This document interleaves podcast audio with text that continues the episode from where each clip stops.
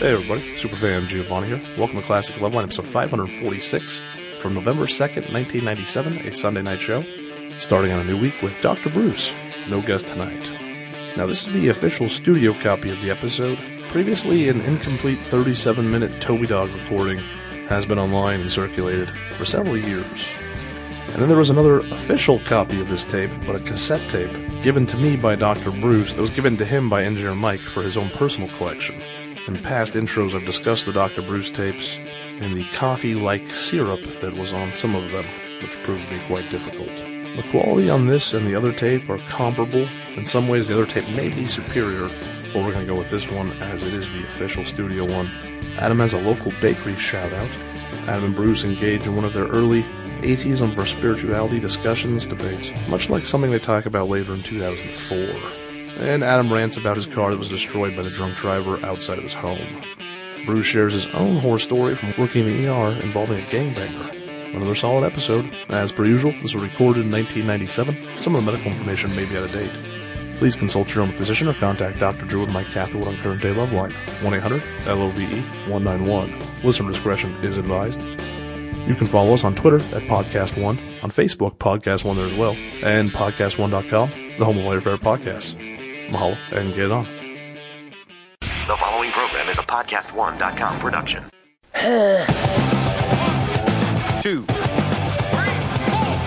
Welcome, Love Line. with Adam Carolla and Dr. Drew. Would you sleep with sick women? I may be pregnant, but I'm still a man. spank the unruly ones. It's indecent, it's vulgar, it's blasphemous. ride you till you can't stand up. Come on, come on, let's go down. All right, all right, keep your shirt on. Loveline's meant for an adult audience. Loveline may contain sexually oriented content. Listener discretion is advised. Here's Loveline with Dr. Drew and Adam Carolla. Yes, it is. Phone number. Wait a minute. Drew's not here. Phone number 1 800 LOVE 191. Fax number 310 854 4455. Drew's not here, but uh, the, um, the, the very able Dr. Bruce is filling in for Dr. Drew tonight.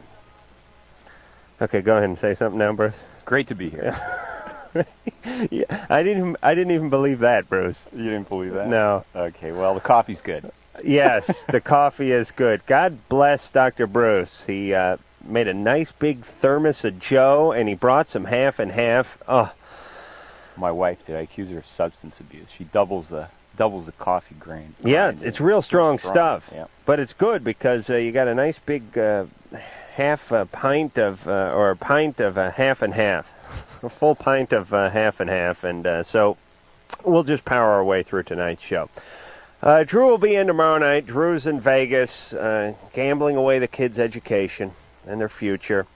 Chumbawamba will be in here tomorrow night. That's that group that sings that song that goes, I get knocked down, but I got up again, and uh, it's never going to keep me down, or, or something like that. You know what I'm talking about, Yeah, Bruce? Yeah, yeah. Do they Yeah, have any oh, you others? do? Yes, I have heard that song. Do they have any other songs? I'm sure they do. That's the one we seem to like the most, though. All right. Um, hey, listen, the Beatles had their first song that came out, and people were saying, uh, you know, back in 1963, yeah, but can these guys do anything else? Uh, am I right? That's true. I, I like. What did George Harrison say about Oasis? He said no one will know who they are in 30 years. I think that's sort of a Chumbawamba comment. Oh, look, no one knows who you are now, so what do you think of that? Oh, I don't care. All right, listen. Don't attack the band. They came out with a good song, and maybe they got may- maybe the CD is packed full of good songs. You don't know Uh, I, that. I, I, you know, I'd hate to be controversial. I like, yeah, Like you said, no one knows who I am. So what's the difference? yeah. I know. All right, and your wife does. Uh, Kennedy, the Virgin Kennedy from uh, MTV, will be in here the day after that on Tuesday. She's a friend, and uh, we'll um, always a good time with Kennedy. And then uh, the specials will be in here on Thursday, which is cool. I don't think I've ever been here when the specials were here. They haven't been here in a while. To me, the specials, uh, there's a lot of bands out doing a lot of that whole sort of uh, neo ska and all this, all this stuff. Sorry, I just uh, belched up some pasta. But the specials were doing this stuff 20 years ago, and uh, well, 18 years ago, and doing it better. I'm not. I believe. I don't. I can't think of a special song offhand. You, could you just sing a few bars, maybe? Or Um, I can't do a reggae riff. You know the specials. The, but give me a special song. The the uh, uh, I'm doing the English beat in my head now though. Uh, Uh, uh, uh, the ti- this town. Yeah, but I don't like Ghost Town that much. I don't like that song. What, what's uh, what's a very special song? I keep doing "Mirror in the Bathroom" in my head. Free Nelson Mandela. Boy, it took me like um, uh, four bong loads, a six pack, and a week to figure out that they were saying "Free Nelson Mandela." you remember that song? I don't remember that. Uh, you'd have to hear it because uh, you, you- you'll know it when you hear it. You Your just rend- you your never knew they rendition said does. Nelson Mandela. All right. Anyway, the specials will uh, be in here then, and until then, we have the uh, tidy Dr. Bruce. You ready to go? Hmm. I'm ready. All right. Oh, let me just say this. For any of you who are listening across the country and thinking of moving out here to sunny California, stay where you are. It is the hubs of effing hell in this city. I cannot believe this. I've been complaining about the heat for six months straight now, and I am miserable. I'm miserable. I mean, here's the way I am. Um, it's like some people are more sensitive to heat than others. I would be the mastiff, the, the German shepherd, the um, the big shaggy sheepdog of people. You know what I'm saying? It No. bothers the hell out of What, me. wait, wait, what does that have to do with people moving out here? I don't want anybody out here. I- I'm warning them. I'm warning you. Yeah, i- if you want to, if if you if you want to, your, your shirt to stick to the back of, uh, to stick to your back because you've sweat uh, through it, uh, sitting in a hot car seat in November. Come on out here. It was a hundred and one yesterday in Burbank, and I was miserable. I, w- I was at a Halloween party with uh, with producer Ann Friday night, you know, just sweating right through my outfit. For Christ's sake, we can't even get a break. We're, we're in November. Well, what does that have to do with people moving out here? Is it more the more? I am people, the warning. hotter No, shut up. I'm warning them. You, jeez, you bring a cup of coffee and uh, you're ready to take over the it's- show. Losers, Just go live in the mountains. You can live 45 minutes away and it's snowing on you. So that, No, stay where you are. Okay. Believe me. I, I are you not miserable in this heat? I had the air conditioning on driving in at 8 8 p.m. That is pretty. im- But it, it's an El Nino weather. No, it sucks. never like that. Oh, it sucks. It's November and it was uh, 100 today and just miserable. Ah, I'm so miserable. I'm so done with this heat. I think you overate tonight before you came in. Oh, shut up. Joe, Yo, what's up? hey, you're 18. What's going on? Um, about a couple months ago, I met this girl, you know, and she told me that she was 18, blah, blah, blah, and her birthday's coming up here, and her friend called me and told me she was only 14. hmm But she's going to be 15. Oh, yeah. Mhm. And I'm just wondering if I should break it off with her or what. Oh, she's your girlfriend now? Yeah, How long she been your girlfriend? about a month now. We've been talking for about three, though. Three months. Yeah, so, Have you had sex? yeah, Oh, boy. Oh. See, I think I could tell. I really do. yeah. Yeah, Joe, is it the kind of thing that um, she lied and she's a very, very good liar, or you're just extra stupid? No, um, her friend liked my friend, actually, and he's 19, so she lied and said that she was older to impress him, and Mm-hmm. then... they kind of kind of went down the But line. you could never figure it out the fact that she didn't have a driver's license or that she had to be somewhere every morning at about 8 and didn't get to come home until the bell rang and. oh yeah, I, kn- I knew she was in school, you know, and stuff. She told me she's a senior and all Mm-hmm. this crap, and Mm-hmm. she's like she looks older and she can hold up an intelligent conversation and everything. So All right. All right, so now you want to know whether you should break up with her. yeah, What do you think? um, I mean, if I would have known she was 14 from the get go, I wouldn't even be talking to her. But And I, I bet you could think of several reasons why you should break up with her right now. oh yeah, the biggest one is I don't want to be in jail. Okay, that would that would be high on my list too. What what else would you? It's it's real. It's bad for you. It's bad for her. Fourteen year olds are no matter how mature they s- they put themselves on to be or they act. It's it's detrimental to them psychologically, and there'll be long lasting effects. Especially having a sexual relationship when you're fourteen. Well, she's going to be 15 You know, in 15, a week. 16 Come I- on. yeah, well, again, the kids I work with, teens I work with, we work on sexual sobriety, and I've never Hold on. What are you doing to them? sexual sobriety. Even no, hey, I, oh, go ahead and laugh. As a physician working with teens, What is sexual sobriety? Ah, sexual. Well, it's just like okay, not ha- basically making a commitment not to have sex for a certain period of time until All you're right. married until I'll a buy certain that. age. At what And- Oh, age? What's the average age of uh, sexual sobriety? Well, a lot of the teens I work with s- make a commitment not to have sex till they're married, Uh, let me let me say this. Speaking of sexual and it works. sobriety, I mean, Now, listen, I'm all for it. I went out on uh, Friday night to a Halloween party. I hadn't been out in a while. I'd been in and had people come over to my house, and I'd, yeah, I'd gone to like a bar or something, but I hadn't gone to a big gathering with a bunch of people. It was like, it was a work party. It was a K Rock uh, Halloween party. I guess you didn't get your invitation this year. But the point is, is uh, there was a lot of people I work with and uh, a lot of other people. You know, I'm average age 25, 28, and a lot of people drinking. And I noticed women. Boy, they had a few. And producer Ann, you you listen to the show. Did you notice uh, the women? The more beer and the more drinks they got into in them, the more they were hanging on guys and grabbing on to guys. And I I know this is no revelation. I know I'm not you know I, I'm not pioneering this theory, but it's just been a while since I've been out and been around a bunch of people that were getting loaded. I was seeing women that were, you know, quite uh, demure. All, just uh, by the end of the night, just tugging on guys' shorts and But, hanging and on also, them. we're all dressed up. You know, we're wearing our little sexy costumes, and we can, you know, Yeah, you can you can play a part you that can, night. You can fantasize a little bit, but I, you know, Me and your girlfriend were the same thing. oh yeah, oh you guys were nurses. Yeah. Did you I, get- I did a little uh, sponge bath uh, masturbatory scenario later on in the evening. Really? I want you to know, Ann. Ah. Yeah, they made. Uh, they were. There were uh, some um, candy stripe and bookends. Uh, my girlfriend and uh, producer Ann. But the point is, is as people drank, I just started knowing. And these are not kids. These weren't 17, 18 year old people. who'd Never had a beer before. These are people in their early 30s, late 20s. They had A few beers, and all of a sudden they're hanging. What's under that toga, big fella? And I mean, I thought, Geez, yeah. If you're a woman and you're going out to a party, eh, no, th- no wonder guys are buying women drinks all the time. I mean, a, a guy would spend his last three bucks. Uh, if a guy had three bucks and he was uh, diabetic, and uh, wait, is it diabetic? And he needed some insulin. He would spend his last three bucks on a Heineken, Right. If he thought he was going to get a hand job out of it. what do they? I think even in the Victorian age, candy is dandy, but liquor is quicker. So I think probably this has been uh, recognized. Liquor in the front, poker in the rear.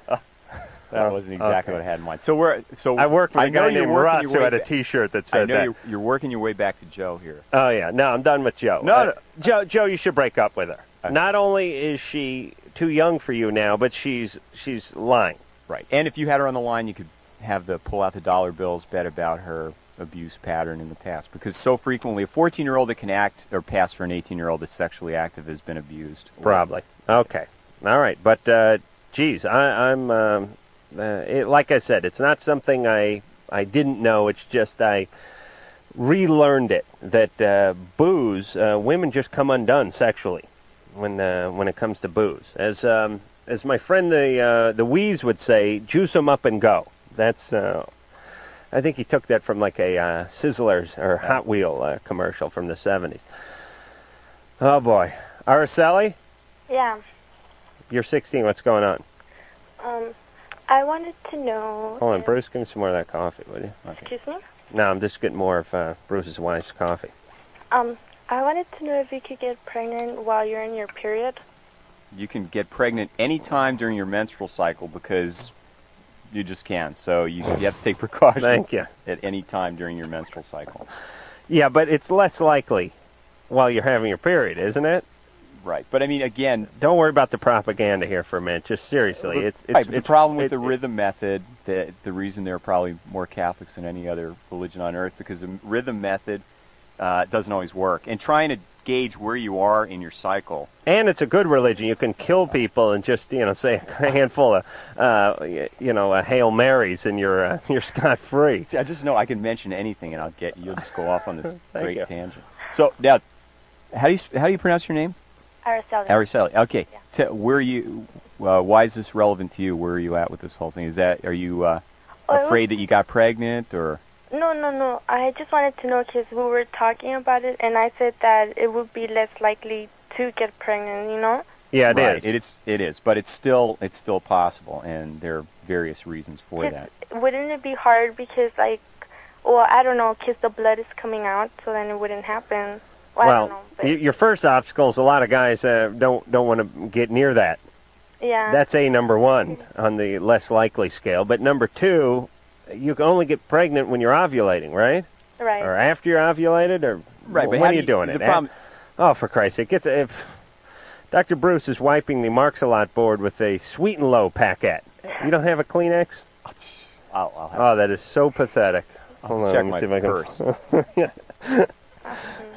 There you go. Oh, well, thank you, Adam. That Boy. All right. So anyway, uh, what is that? What are we talking about? was- You- getting- you- you were talking about ovu- you you're used quite the a word bit- ovulation. I'm, I'm very impressed. Really? What's that mean? that's where the uh, grain becomes alcohol, right? Oh yeah, that's, that's No, here here's what I'm saying. You can only get pregnant when you're ovulating, or uh, after you've ovulated. Eh, well, y- yeah, ovulate. You have the egg Yeah. pop out and travel down the tubes into the uterus, and that's when about can the you time. get pregnant? Well, look, the, the point is You don't know, sperm- do you? Sure, I do. I'm All right, trying to let's- explain a caveat. All right. Sperm has a lifespan of several days, uh, and the problem with trying to make a statement about when exactly can you get pregnant, you you you've got to be very careful about saying, well, it's only at a certain point before or after or after you ovulate. It has a only this many lifespan of hours a or couple days. inside the woman. Right. What about in the hamper? Because I had a, uh tube sock. I was chunk out- setting you up. I was hoping you. I, I, had a- I swear to God, a tube sock jumped out at me the other day and dry humped my leg while I was walking out of the shower. okay. All right. The, the point is, is it will live inside a woman for a couple of days. It, it can. The All right, stop being. What are you, a politician or a doctor? Stop being so evasive. Can Um, I'm, it? I'm a politi- I'm a doctor in the 90s. It may live inside people for up to what, two or three days? two or three days. Okay. Yeah. And and if you ovulate while it is in there, then you're liable to get pregnant. Right. So Okay. they said to be very careful. So you're not ovulating when you're on your period. no. But you could have sex while you're on your No. period and then ovulate uh, two days later and possibly get pregnant? No, the point is when uh, a woman thinks she's on her period, she may not. The the bleeding may not be related to the period. It's just there. Oh, okay. You just have All right, But to- you couldn't get pregnant on your period then, could you? technically, I suppose you could not get tr- pregnant on your period. Right. And most ovulation occurs like two weeks after the period. Ideally. Right. Okay. Well, that's the average. Okay. That's what we hear. John. John. Jesus, is John Someone sleeping there. already? Hello? John, what Hey, what's up? the hell were you up to? Oh, n- nothing. All right, you're 17. Yeah, You're on with Dr. Bruce tonight. cool. Just wanted to say some notes that um listened to you guys for four years, and I heard you like when y- it was you, Ricky Rackman, Dr. Drew all together. That was funny, man. Yeah. It cracked me up. But now it's even better, right? Oh yeah, definitely. All right, thank you, John. You're welcome. Yeah, so you got my question, or you want me to repeat it? What? Um, uh, is it normal to be sexual, uh, sexually shy around male friends? Well, okay, well, let me describe it more this way then. Um, one, I live in a family like where there's like tons of girls, it's basically female dominated, and I like uh, I never had a girlfriend, and I basically I like to look, I'm attracted to the female body, and I'm not into pornography, but I'm into like say nudity and like just pictures and see like Playboy and stuff. Mm-hmm. And when um, I I only do this type of stuff, I, I'm very secretive about it. And when I think about it, like outside of like when I'm outside with my friends, I get subconscious and because I judge my character and think what it's immoral and so, stuff like that. Let me explain what the Playboy and the uh, um, Fredericks of Hollywood calendar and and uh, and uh, Victoria's Secret and all that kind of stuff is. You know how you always talk about marijuana being a stepping stone drug? Yeah. That is stepping stone pornography. Okay. Don't worry. You'll worry. you'll be onto the uh, you know big black asses and stuff like that. Oh yeah, In- that kind in- of inside of two More years. into the body actually. All right, but listen, everybody starts off with the Playboy and then they work their way work their way down. Now you're implying that's good. I'm just Or saying inevitable. it, it just struck me that that most guys start off with the Playboy, the Penthouse, the uh, Victoria's Secret catalog, so on and so forth. Eventually, they will uh, they will um, plummet to the depths of the uh, hardcore stuff, hmm and then eventually you watch the hardcore stuff and you can't go back to the other stuff. You're. I agree. You know, you've disagreed with me before about this. I think that's absolutely right. But I- that I disagree with the describing it- marijuana being a stepping stone drug. I don't. I don't uh, deny that uh, Penthouse or Playboy is a stepping stone. uh, but you're, you're piece of describing literature. An addictive process, basically. Yeah, you just move forward. Uh, wasn't this the what was that the Bundy th- where the minister interviewed the uh, the guy that was some sort of violent criminal rapist on death row, and he implied that that uh, talking about Ted Bundy. I, I don't remember the name of that. Al Bundy. Who's Yeah, what Al- Bundy? I- I'm not sure that was. the You guy. said the word Bundy. Okay. Well, it was the criminal that Big was into pornography, and he Oh, and he right. said that he had to go on to stronger and stronger and more more vivid type of pornography, and there were a lot of people that disagreed with that. And I I thought that on the show previously you had been a s- W- well- supporter of the uh, pornographic. It it is for effed up people. Uh huh.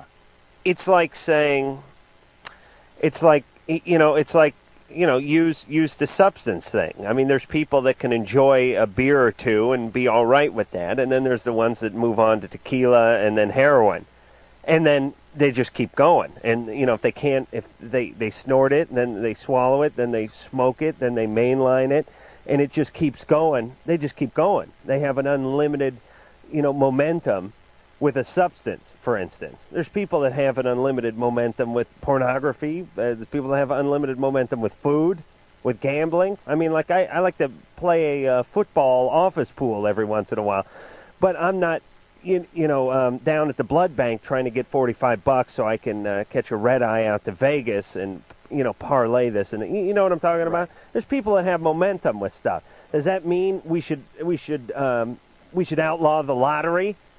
because some people play the lottery and then move on to um, you know serious bookmaking or what have you. No, it's the same thing with pornography. Uh, We outlaw it because some crackpot, uh, his dog is telling him to kill and rape and whatnot. And he's looking at pornography. I mean, you know, you can't you can't outlaw something because uh, a effed up person goes too far with it. Right. And I think in John's case, sounds like John's a normal 17 year old. He, he sounds a little obsessive. I'm maybe we can get back and ask him. Yeah, he does. Um, John. Yo. How many women do you live with?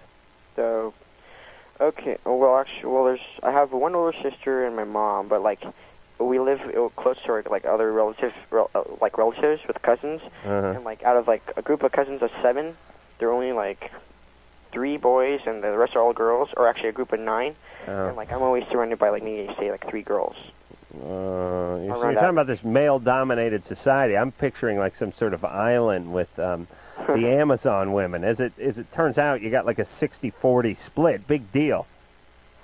Uh, said female dominated. What about the morality bit? Well, what I say? Male dominated. Oh, I'm sorry, female-dominated uh, society. No, what were you asking about the what? Um, because like I, the morality question, because like I like the stuff I'm attracted to, and I find myself going to look for it. But like when I think about it or I bring it up in conversation, I can totally disagree with. it. I think that's it's wrong and stuff like that. So your value system dictates that it's not right to look at pornography, but you like my, va- doing yeah, it. my values say that it's. I would say it's wrong, but then I like. I just I'm attracted to it. All right, you, So you that's my listen. Change your value system. Change my value system. No, I I, am don't- I telling don't you, think you should no, change because when your value system con- conflicts with your actions, that's when you. Th- this is the um, this is a petri dish for pedophiles. This is where these guys are bred. This is where the weird ritualistic sex people. You know, this is where this stuff happens. I don't agree. You don't? But go on. Dr. Bruce. What? No, quiet Talk now. to me, John. John. Listen, we got to go to break. Oh, I'm serious. oh, that's not Uh, fair. you're fine. Just don't be No. too hard on yourself. you're- If you want to look at a Playboy, look at a Playboy. Don't beat yourself But I up want to hear about what it. he wants to ask me after the break. Well, why don't you talk Come on, to him I'm a off guest. the Treat me air? like a guest. All right, all right. Talk to Shut him up. off the air. I'm not that nice there, guest. All right, John. Yeah. Uh, all right. When we come back, you can ask Bruce a real quick question. Okay. Okay, thanks. All right. See, to me, Bruce, John sounded like he had other issues, other than just the pornography issue. Wouldn't you say? You could hear it in his voice, couldn't you? Uh, no. I, he What are you sounds talking a little bit- about? No, He's a he's- little- I said he little sounds borderline, a little obsessive. something. Borderline what? No, I want to hear. He sounds like he's got a moral value system. And one of my great interests in life is is how popular media and press and things like MTV, Ugh. how they how to deal with kids and with uh, families. And I mean, this is what I get coming to me, parents, and say, how do I negotiate through my kids doing this or listening to that? And it's I think what you say is is a great point. You can't outlaw things, and you can't protect kids from all sorts of influences that parents may feel are real negative. It goes back to their own internal value system. And by 17, that's what you want a 17 year old to say is uh, this is my value system this is what i believe in but i feel like i'm drawn towards this but i don't think that's right i think that's a healthy place to be Mm, yeah, all right. I'm only agreeing with you because I gotta go to the bathroom. Yo, G. The phone number for Loveline is 1 800 Love 191. Loveline, right back.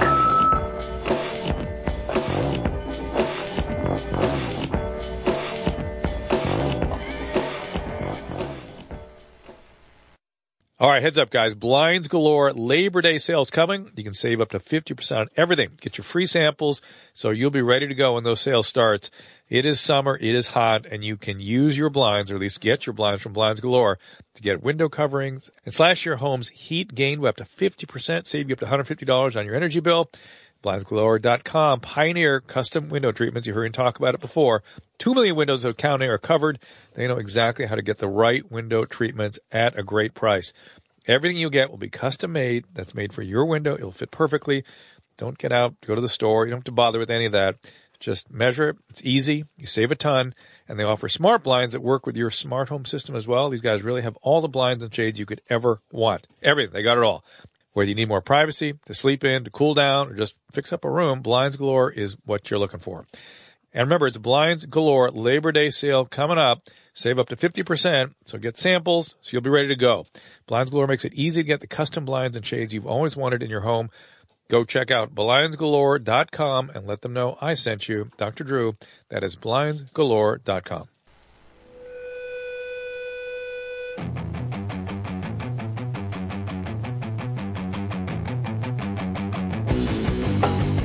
Hi, this is Charlene Steve from Garbage, and you're listening to Loveline with Adam Carolla. And Dr. Drew.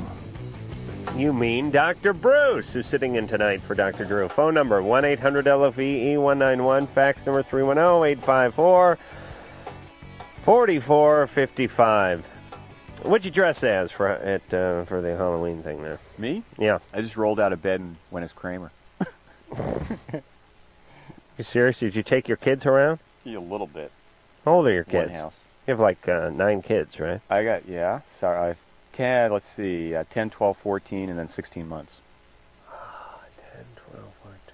Uh, did the 14 year old want to go out and um, there's those years uh, here's here's how it goes uh, let's see i'll try to work this out from uh, age zero to age mm, three you don't really know what's going on maybe two and a half you don't know what's going on then from let's say age mm, three four to uh, maybe 12 you know what's going on and you you're pretty psyched about it and you want to go out and trick or treat and all that then from about 12 to 18, you want to go out, but just so you can screw with stuff. You want to go out and like vandalize and uh, you know kick people and stuff oh, like so that. you're just making You wanna, like- Halloween generals. Yeah, yeah. Okay, this is not like psych- adolescent psychology. no, this Okay. is well, this is adoles- adolescent psychology as it pertains to Halloween. We'll move on to um, um, Martin Luther King's birthday, Christmas, Groundhog Day, and, and other other other holidays as the night wears on. Right to spring break. No. So from 12 to 18, meh, maybe 12 to 16, that's the vandalization period. You want to go out, you want to break stuff, blow up pumpkins, uh, tip over stuff. girls? These are girls. Oh. Yeah, girls get a little rowdy around that time, too. They, they're not going to vandalize, but they may hang out with the guys who vandalize. All right, from age 16 to um, early 30s, depending on what your status is, you just want to get laid. You, you want to meet someone in the um, I Dream a Genie outfit and see what you can, you know, uh, rubber bottle. How old are you? I'm 33. So, okay. I'm in the uh, wait, uh, stay home and wait to die. Hopefully, someone in a Grim Reaper outfit will come by and claim my soul. So yeah, and then once you get over your early 30s, it's just pretty much eh, you go to some sort of uh, lame um, office party or something like that, or just wait, just sit home. There's this age you get to when you actually derive pleasure from uh, others having pleasure. You know what I'm saying? Like like when you're somewhere after 30, you get a real kick out of a bunch of eight year olds coming to your door and you giving them some uh, Abba Saba bars and having them get all excited. You know what I'm saying? Well, you don't have that when you're, you know, when you're 10. You don't get off on uh, making some six year old's day by giving them a Hershey's bar. You're in it for yourself. At some point, I guess that's when you become an adult, you actually enjoy doing stuff for other people, giving them a Snickers bar. Well, you know, I, I just have a different view based All right, on well, marriage. what are you life. talking you gotta about? Be mar- well, hey, Hey, you arguing with that? I'm a guest here. All right, yeah, go ahead. When you're married, once you're married, my impression is now my wife knows what I should be doing. She knows what my role is. So once you're at past 30, you normally should be married with kids, and my wife just directs me to. It's like take the kids out trick or treating, and it's very interesting. 'cause Take the kids out trick or treating. Uh, take the garbage She's with you. naturally good and at all these don't let things. the door hit you in the ass. Right, exactly. You're just Oh, trying boy. to you're trying to get me to forget John Yeah, you are so pliable. He's it's compared uh, to Drew, huh? No, Drew's pliable too. He's just smart. He's not home. Drew knows what he's going home to, and he's out. Oh, you mean you're still talking about Halloween? Oh. Whatever. Believe me, John, Yeah. Dr. Bruce. What were you going to ask me? I'm curious. Okay, well, um, I heard you about the you were talking about the like I guess the internal value system. Right. And thank and that actually made a lot of sense to me, and that I think I had I had a pretty decent upbringing and everything like that. Just that um, I guess maybe through media exposure because like, yeah, I'm sort of a couch potato. I see a lot of that stuff like sexuality and stuff like that. Uh uh-huh. huh. That I guess I got first attracted to it, interested, and then I just went and looked for it more. And I guess my question, or actually, I don't know, I question myself in like what I do, like be- because I still like to see that stuff, and um, and- and it's current. I think it's also like illegal for like minors to do that too, also. So that also kind of pops up in my head. Mm-hmm. But like, um, I think as a character myself, I'm I'm a good guy, and I and most people wouldn't think that I would be the one to do that. Uh, what's that? I mean, Like just going to be into like a Playboy or like just like the- oh please, please listen, John. When I was twelve, I was uh, turning over uh, Izzy, the guy's house I used to babysit at. I turned that place over looking for a Playboy. I mean, I literally tore it apart, like um, like uh, what they did to um, who's the uh, Olympic bomber? What the hell's that guy's name? Jewel, Richard Jewel. Oh, for Oh. Christ's sake! What is it with you doctors, by the way? You you, you know nothing but medicine. He's not. He wasn't the Olympic bomber. He didn't do it. Okay, do you have another name for the Olympic bomber? The the point is, is I would tear this guy's house apart like uh, the FBI going through Richard Jewell's place. I, When you're I really babysitting, would. Looking for. Yeah, I would actually if yeah, I would actually cut open the fish that were in his tank looking for looking for some remnants of a Playboy. Well, that sounds pathologic. John Thank doesn't you. sound pathologic. No, that's what I'm saying. Okay, John. John's normal. The only the, o- the you know here's the only part that's screwed up about John. He's he's um he's putting himself under too much scrutiny. Yeah, he's too worried Just about it. relax. You're fine. You're very normal. You're having these feelings because uh, these are age appropriate feelings, as Dr. Drew would say. All right, Jackie, Yes. you're 19. What's going on? Um, I was having a problem with uh, my boyfriend, you would say. Um, everybody tells me that he's too possessive of me, controlling and everything, and I, I don't really see it, but then I do it sometimes. Like, there was an incident with my car had to be getting fixed, and he wouldn't do it, and he did finally did about months later. I just don't know Oh, if I'm doing the right thing or what. Boy, that's uh, uh, get out now. Uh, what the? That was a quite a quite an illustration, Jackie. There's an incident where your your car needed to be fixed, and then he did it like a month later. What? I was Couple concentrating on months this later. one. Oh, a couple months later. Yeah. What are you looking at? I was looking at number four because you wanted to write the thing down ahead. So I oh, didn't hear who cares? What you said. Oh, please don't do that. what do we care? Jackie, that's not really being possessive. Him saying he was going to fix your car, and it took him um, eight weeks to get around to it. Mm-hmm. Was that being possessive? No, it's just he get, he complains when I go out to my dad's house 'cause him and my dad don't get along whatsoever, Hmm. and he complains and we get in a big old argument. Then he says he's sorry and Uh, How old is very he? Confusing. How old's your boyfriend? Uh, he's 24. Mm, you're you're eight, uh, nineteen. Yep, Mm-hmm. Uh, how long ago did you meet him? uh, about two years ago. So you were seventeen and he was twenty-two. Yeah. It's a little suspect. Mm-hmm. Um, what's his deal? Has he ever he's ever hit you? no, Uh, does he ever call you any names? eh, once in a while. Yeah, when but we you- get into it. Uh huh. Um, Do you have any idea what his relationship what's he is? do for a living? He's a machinist. Mm, That's scary. What? Where at? Uh, G.G. Kern, the old engine. Uh, oh, you- oh, he's working at an engine place. Yeah, 12 Yeah. hours a day. Nah, like uh, he's like um, like um, uh, honing honing uh, engine blocks out and stuff like that. For NASCAR. You're headed down the wrong road. Oh, You're for ster- NASCAR. you're stereotyping this guy. Yeah, I don't know. This guy's a blockhead. Uh, guys who work around metal are always stupid. they really are. Uh, the, the dumbest guys in the world are welders. These are the, this is the scariest element in society is guys who weld, especially that have to do with automotive uh, Mhm. welding. Muffler shops. Guys who work at muffler shops are they should all be arrested. If I were ever a, a police chief in this town, I would just arrest everyone who worked in a muffler shop. Crime would go down 25% the next day, immediately. I'm telling you. He, he's still living at his mom and dad's, too. Nah, he's 24. He's living at his mom and dad's, and uh, he's working around metal.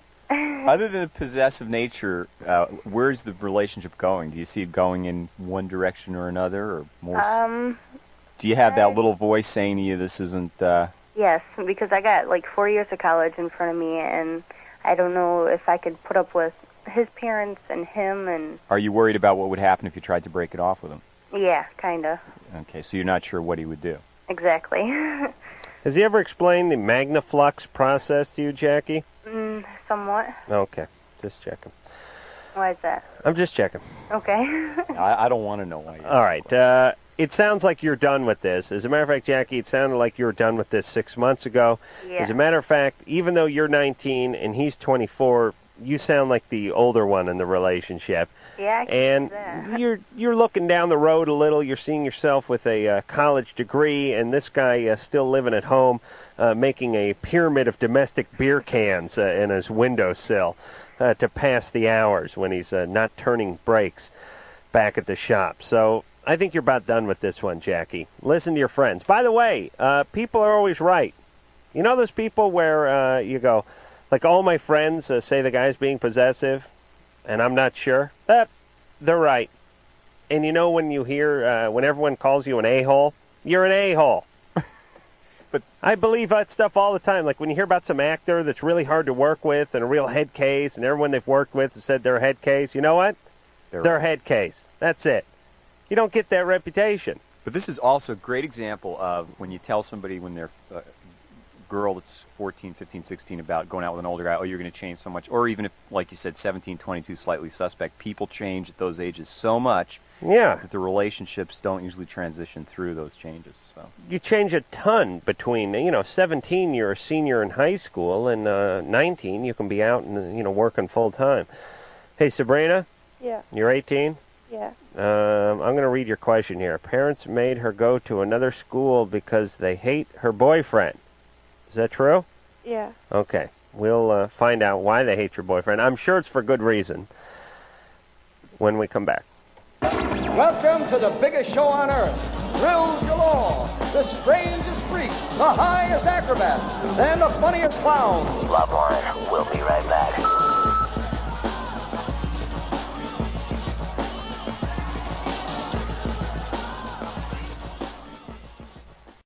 This is Dr. Drew for True Car. Everyone is talking about transparency these days, a word you hear a lot because people want it.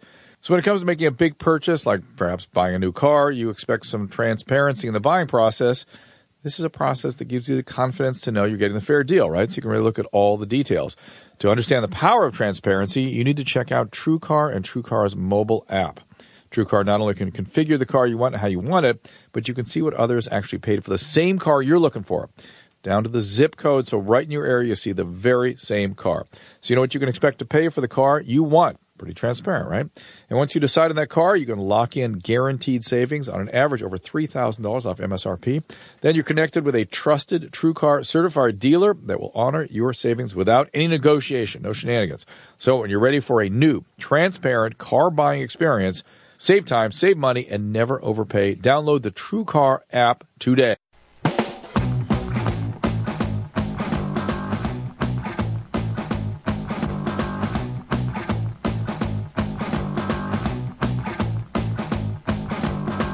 Hi, this is Dean and Will from Collective Soul. And you're listening to Love Line with Adam Carolla and Dr. Drew. Yes, except for it's Dr. Bruce tonight, who's a um, he's a board certified Doctor. Mm-hmm. internalist, internist as well, right? But uh, emergency medicine is where your specialty lies. Right. That's what I practice. So my chemistry professor says I'd never want to be in a profession where you spend your entire career practicing. And I guess people laughed because he was a teacher and they didn't want to get him pissed off. It- it made me think, actually. Well, they just call it practicing, please. Phone number 1 800 LVE 191, fax number 310 854 4455. Uh, just because I love bagging on the system, I just have to mention something that I thought of. Uh, on my way to the Halloween party Friday night, I was sitting in some traffic. I saw a um, a uh, parking enforcement car parked next to me, and um, I don't know if they do this in other states or cities, but when there's trouble, uh, when when the police department gets a little tarnished, they'll go ahead and put a logo or a uh, motto on the side of the car, like LAPD is to protect and serve. And uh, I don't know what your do you who who's what do you have sheriff out where you are, Bruce? Uh-huh. What, what you know what their motto is? I, I don't To what? to to lock up people. I don't know. but I was uh, sitting next to a uh, uh, the uh, meter maid, and they've never had any kind of motto on the side of their car before. But I guess uh, they've been getting a bad rap or something. So whenever things are going badly, they they come up with a quick motto and stick it on the uh, driver's side door, and it said, "Helping Los Angeles move." Or uh, it was either that or helping people move. And I was looking at it and I thought, uh, yeah, to Iowa, you bastards. You're driving everyone out of town. you weren't convinced. Oh, let me just say something real quick, and then we're moving right on. I don't know if people know this, but uh, my car was destroyed mm, about two years ago, right when I started this show. It was uh, maybe a week before I started this show. I was standing out in the balcony of my apartment, looking at my uh, '85 Toyota Supra, talking on the phone in New York, when a pickup truck just destroyed my car. I mean, uh, 45 miles an hour, didn't touch the brakes, right into my parked car. Hit my car. My car just went careening out into the middle of the street, and this guy's pickup truck rolled right onto the lawn of my apartment, and I was staring right down the hood of this pickup truck. I was on a balcony that was about four feet off the ground. The first floor of this apartment wasn't down on the street level, but, but I was real close to the ground, and I was just watching this whole thing unfurl. Now the guy throws the thing into reverse and he tries to drag his crippled pickup truck off the lawn. He's completely, not just the front end up over the curb or whatever, he's up over the curb, across the little medium there, and on the lawn of the apartment. And he throws the thing in reverse and he's trying to drag the truck off the lawn and get going down the street. This guy's alive Yeah. after hitting it. Yeah. So he's he's, driving a big uh, full size Oh. Ford like F two fifty pickup, brand new. My car's completely accordion. Okay. He throws the thing in. Now I'm sort of toying with the idea of jumping off the balcony and like onto the hood of the car in one of those great uh, Mannix or Starsky and Hutch maneuvers I've been watching for a long time. By the way, jumping on hoods of cars I think is only something that works on, on TV. I'm sure I would go rolling off before the guy even pulled out onto the street. And then I'm thinking, this guy's drunk. He's probably got a shotgun rack, you know. What the hell am I doing? I will wait until he pulls away and I will catch his driver's license, uh, his uh, license plate. But this guy's car's so effed up, he's not going anywhere. So he throws it into reverse. He's dragging. This is one one in the morning. He's dragging the car back onto the street. One tire's completely blown out. I mean, it's just down to the rim.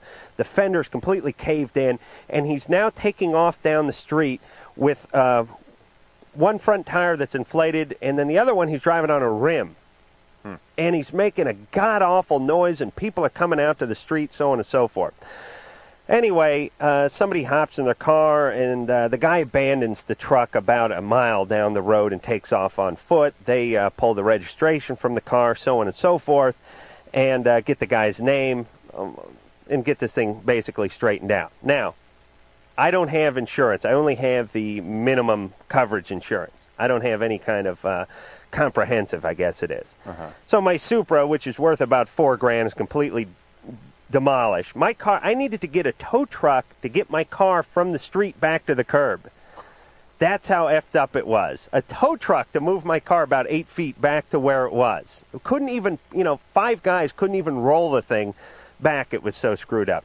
So my car's completely totaled. Naturally, the guy hit my car said uh, that he, uh, you know, he fell asleep. I'm sure he was drunk.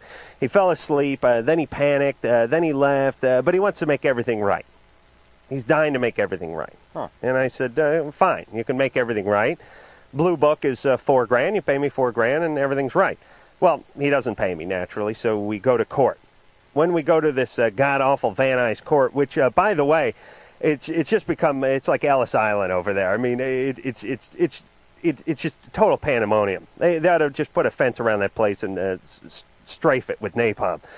I, lawyers and everybody, administrators and everybody. But the point is, is we go over to the Van Nuys where I'm treated like a criminal for about four hours because I'm there, and anyone in the courtroom's a potential criminal unless you're wearing a three-piece suit and carrying an attaché case then we go to the judge, and the judge says, uh, "Hey, it's uh, you know, Blue Book is four grand. Do you agree to pay uh, Mr. Corolla four grand?" And uh, this a-hole says, uh, "No, Your Honor. Um, uh, I looked at the car, you know, the next day, and the tires were bald, and so on and so forth, and it was not worth uh, medium Blue Book." Oh, what'd the judge say? Well, the judge said, uh, "Well, you guys are going to have to sort of arbitrate and figure out what what the car's worth in order to figure out what he owes you." And this is a hit and run, basically. This is a hit and run. It's a fell. So this guy's got the huevos after destroying my car and fleeing to sit in front of me and tell me uh, four grand is too much. How about thirty five hundred for the blue buck? I had a big pile of receipts under my arm, and I told the guy, "Listen, it's four grand, and I will pull out these receipts, and I will pull out receipts for car tires that you said were bald that I bought two months ago, and I will humiliate you right now, right in front of this judge." Now, either you go to four grand, or I'm going to start pulling receipts out, and it's going to get real embarrassing. What'd he do? He he went to four grand. Now he owes me four grand, and the court's going to take care of it. They work out a payment plan with this guy. He's going to send me 250 bucks a month for eh, two and a half years or whatever the hell it works out to be. Right? Right. Okay. I get uh, two payments uh, two years ago. So far, I've gotten mm, four, mm, 500 bucks. Uh, he owes me 3,500 bucks, and it's been two years since I've seen a payment. Now, here's my point Okay. uh, because uh, I, I'm, I'm getting into some uh, civil disobedience here. These mofos wrote me a ticket for parking in front of my effing garage about a month ago. And if I don't pay this ticket, it's going to warrant in a month. And if I don't pay it after that, I will. It, it'll double. The ticket will go from you know 32 bucks to 64 bucks to 85 bucks. And if I still don't pay it, they're going to send marshals over my house to arrest me. All right, I pay registration, I pay taxes, I pay insurance, I pay everything, and I pay all their damn uh, minuscule parking tickets and everything else. Now, they have an opportunity to enforce the law. You understand? This guy owes me four grand. Do you think they give a rat's ass about that? Do you think I've heard from anybody at the Van Nuys court system in two years? No. You think they've arrested this guy? Are you kidding? Have they suspended his license? Are you kidding? You know why? Because there's not a penny in it for them. They're not making any money off this guy. They only make money off of me when I don't pay my parking tickets and they go to uh, they go to warrant. You know, I- I'm I can't stand this. What is their job? Is their job to milk society, or is their job to enforce the laws that they've created? This son of a bitch owes me four grand, and it's been two years, and I've not heard from any of them over there. It's going to be like pulling teeth because I'm going over there tomorrow to try to get something out of these people. What? Just I'm wondering what's in my wife's coffee. I've never seen you this agitated. But can you believe that? I mean, is that uh, hypocrisy or what? There's no justice. You know damn well if I didn't pay a jaywalking ticket that they would send over the effing SWAT team to my house three months after it went to warrant to come uh, uh, drag me into the courthouse, right? Absolutely. Can I tell Absolutely. you a shorter story of injustice? But a guy owes me four grand. You think they give a rat's ass? No. Why? No money in it for them. they don't get any money. It's just my money. You know what I got to do? Here's what we should do. We should cut them in on it. We, we should turn them into collectors more than we should uh, a- administrators and, and judges and attorneys. We'll just make a collection. We'll make them like bail bondsmen or something. Listen, this guy owes me four grand. Uh, I'll give you guys 450 bucks if you can get it out of him for me. In which case, they would gladly go uh, shake the guy until change fell out of his pockets.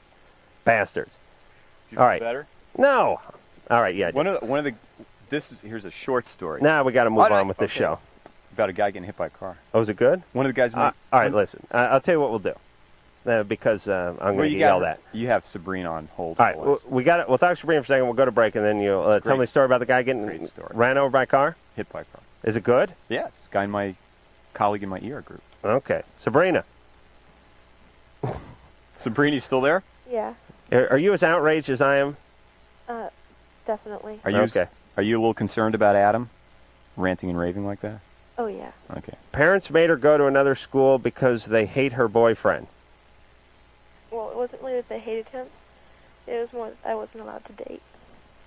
All right. But um, what my big, my big question is that we went out for about six, seven months, and then my parents pulled me out of school, put me in a different school where they could keep an eye on me. Um, I got really upset. Went out with this other guy to get back at them. He went out with someone else, but I can't get him out of my head right now. And I've just found out he moved out of state. So there's no way I'm going to be able to get a hold of him. How do I get myself over him? He's like the only guy I was ever in love with. Okay, you don't. Uh, he's out of state. I know, but I can't Good. stop thinking about it. Okay. Well, that's fine. Eh, there's nothing we can tell you to make you stop thinking about him. You're going to think about him for a while, and then you'll stop thinking about him, and then he'll be just a distant memory. Uh, get on with your life. takes time. Stay, stay with everything. There's no magic answer here. At least he's out of state, so he can't come back and ruin your life periodically. We'll be back. Kick it! I want to love you. Loveline will be right back, and boy, will we be mad if you bail.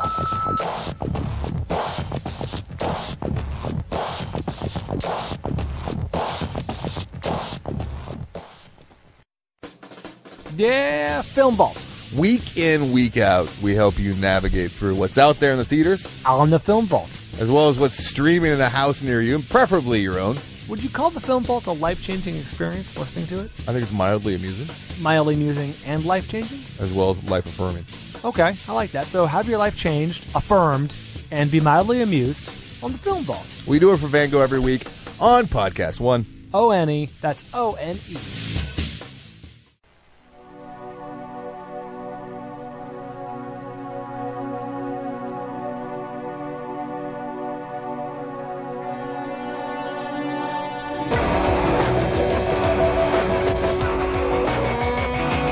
Hey, it is uh, Loveline. I'm Adam Carolla. That is Dr. Bruce, and we will be back in 10 seconds.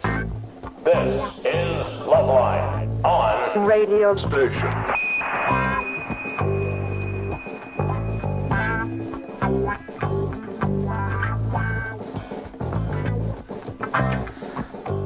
Hey, it is Loveline. I'm Adam Carolla. It's uh, Dr. Bruce. Phone number 1 800 LVE 191.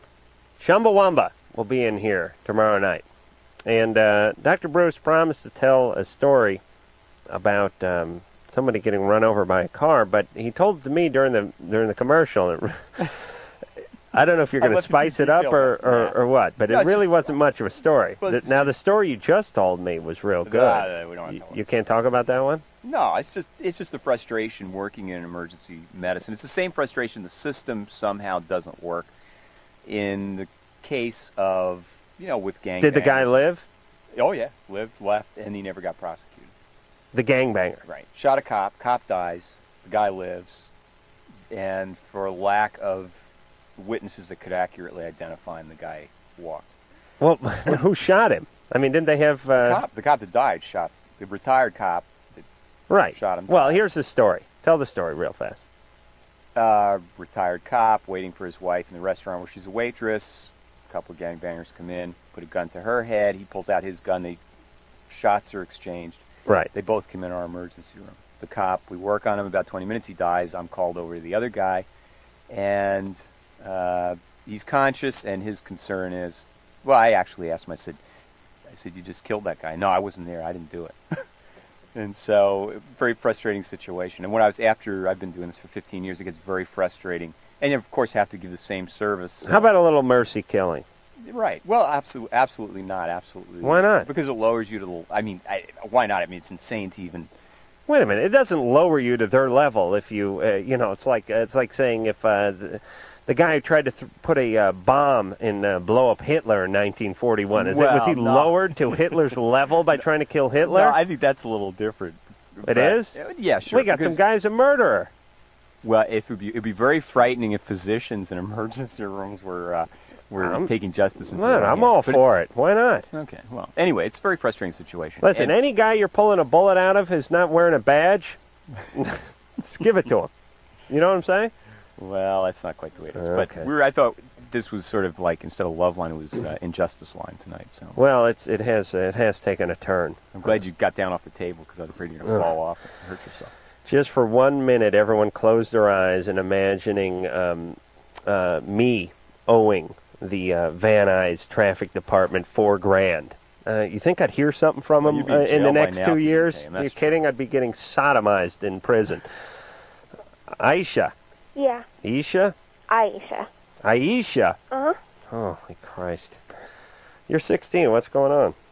Okay, um, I was with this guy for about a year, and there were some problems, but we stayed together because, of course, we always think they're going to work out.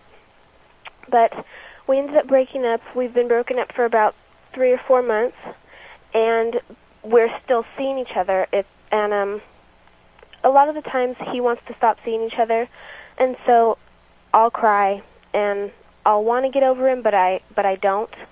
No. And- When, when you say seeing each other, what do you mean? like we'll still go out and we'll still talk on the phone and we'll still hug and kiss and take it a lot further and You having sex? yeah still Yeah, how old's the guy? Bruce, were you getting any of this when you were, you know, 16? I mean, did you have some, like, uh, you know, uh, No. Mm-hmm. service agreement with uh, some other. How old is this guy? he's 19 Yeah. Oh,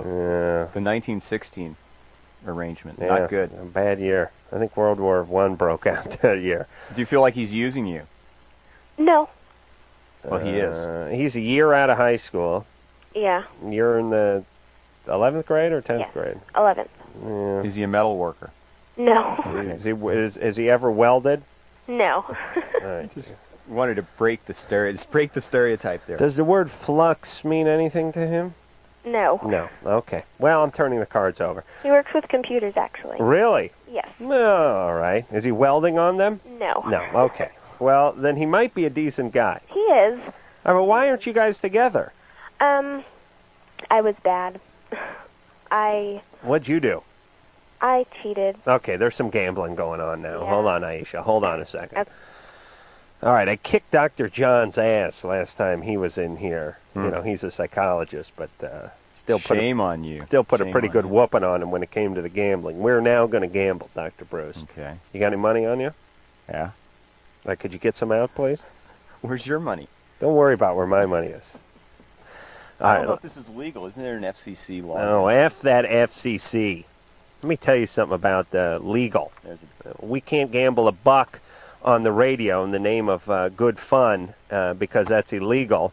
And uh, meanwhile, they're running uh, lotto spots. Uh, so uh, toothless people a, okay. can okay. gamble. There's many inju- injustices. Jesus we Christ. can't deal with them all tonight. Oh, Okay. stupid lotto. I, I damn anyone who plays the lotto. Lotto is a gambling for idiots and morons. Okay. and the state endorses it. but you can't bet on a football game because you could handicap that. anyway, all right. Um, Aisha. Uh, Aisha 16. Aisha is uh, having on again, off again sex with a 19 year old and cheated on him. Aisha's uh, gambling on her past. You understand the Mm-hmm. show, right? Uh, I'm going with mm, sexual abuse at some point early on. What do you think? I go with divorce or father with a substance abuse problem. Well, one or the other. Oh, I only get one choice. Okay, I'd you say can go both. I no, I'd say parental conflict or one of her parents. Oh, please. Every parent has conflict. Okay, okay. Well, one of the parents having Go an with affair. substance abuse. No, no, no. I don't Oh, wanna do there that. was an one of the affair. parents having an affair, Oh, that's good. or the parents are divorced because of it. All right, because of the affair. Right. All right. There, in order for you to make a dollar, there has to be an affair in the background. Oh. But that's good. And what's your? Cho- wait, wait, where are you? What are I'm we- going with some sort of uh, sexual abuse. I'm keeping it loose. Could be uh, parent, could be uh, neighbor, something Okay. like that. Okay.